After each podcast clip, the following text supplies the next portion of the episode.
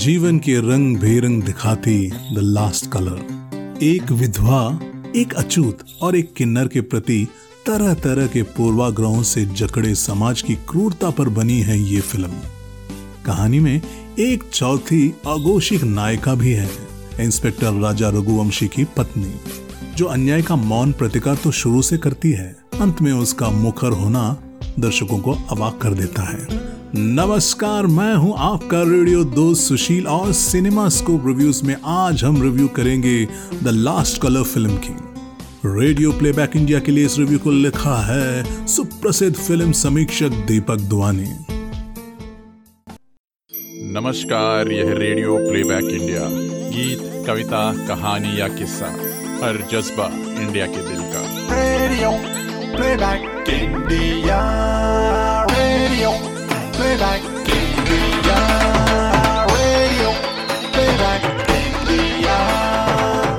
सुनते रहिए दोस्तों रेडियो प्लेबैक इंडिया। एक छोटी सी अछूत अनाथ बच्ची हर किसी को बचाती, हंसाती, स्कूल जाने के सपने के साथ बनारस के घाट पर दिखाई पड़ती है। उसका बचपन बचा लेने के लिए एक थर्ड जेंडर पुलिस वालों के शोषण का शिकार होता है, जबकि उसे नहीं पता कि वो कब तक उसे बचा पाएगा। समझ नहीं आता कि वो किन्नर शोषित है या कि शोषक पुलिस वाला।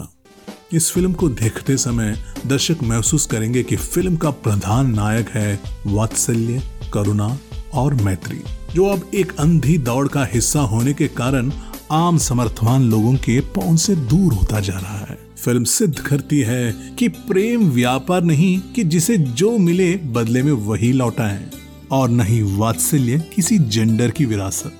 समाज से तीनों को मिली तो सिर्फ़ घृणा ही है। हालाँकि उन तीनों की घृणित बनने में परिस्थितियों के अलावा उन तीनों का अपना कोई योगदान नहीं होता।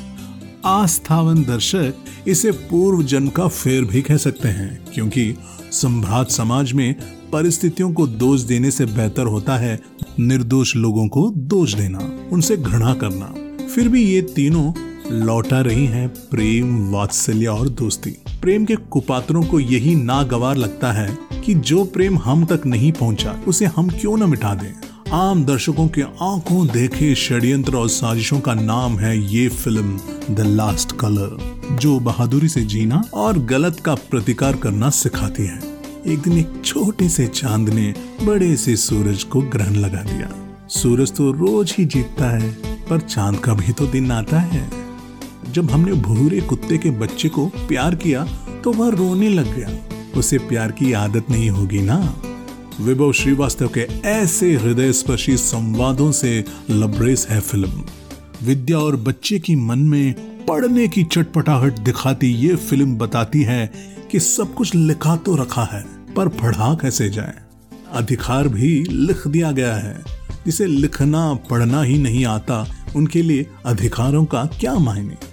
समाज का स्वभाव है कि प्यार को मिटाना, भेदभाव करना, साजिशें करना, पर मैत्री का गुण है विश्वास करना, संघर्ष सिखलाना। इन निरीह लोगों के पास हारने के लिए कुछ नहीं होता, इसलिए शायद इनकी दोस्ती, उम्मीद और प्यार कभी खत्म नहीं होते। एक सीन में जब बच्ची पूछती है, मैं तुम्हें माँ कहूँ?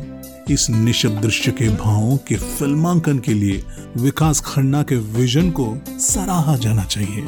अंत में बचने बचाने के क्रम में छोटी बच्ची की नूर नूर और नूर का छोटी करुण कातर पुकार बहुत देर तक कानों में गूंजती रहती है कि क्यों ये किसी भगवान या बचाव की गुहार नहीं लगाती। मुमकिन है इन्हें किसी से बचा लिए जाने की उम्मीद ही नहीं रही हो शायद। हर हर गंगे गीत में बनारस और गंगा की अद्भुत अलौकिक छवि महसूस की जा सकती है। नीना गुप्ता के नृत्य में बिरजू महाराज की छवि दिखाई पड़ती है। अभिनय के लिहाज से सबने अपना सर्वश्रेष्ठ देकर चौंकाया ही है। चाहे किरदार महज दो मिनट का ही क्यों ना हो, कास्टिंग को लेकर दर्शक हैरान भी होता है कि इतने सच्चे और जीवंत चरित्र, खल चरित्रों से तो घृणा ही फूटती है। चाहे वो रघुवंशी हो, उसकी विधवा माँ या घाट का पान वाला या आश्रम की विधवा बुढ़िया।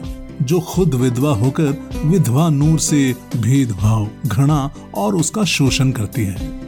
विधवाओं के लिए रंग बेरंग पर निर्देशक का ट्रीटमेंट कमाल का है। पेशे से न्यूयॉर्क में शेफ लेखक, निर्माता, निर्देशक विकास खन्ना दर्शकों तक सारे स्वाद पहुँचाने में कामयाब रहे हैं।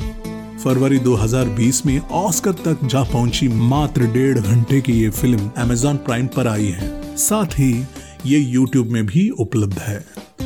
रेटिंग की ज़रूरत ही क्या है? रिव्यू सुनिए और फैसला कीजिए कि फ़िल्म कितनी अच्छी या खराब है। और हाँ इस रिव्यू पर अपने विचार ज़रूर बताएँ।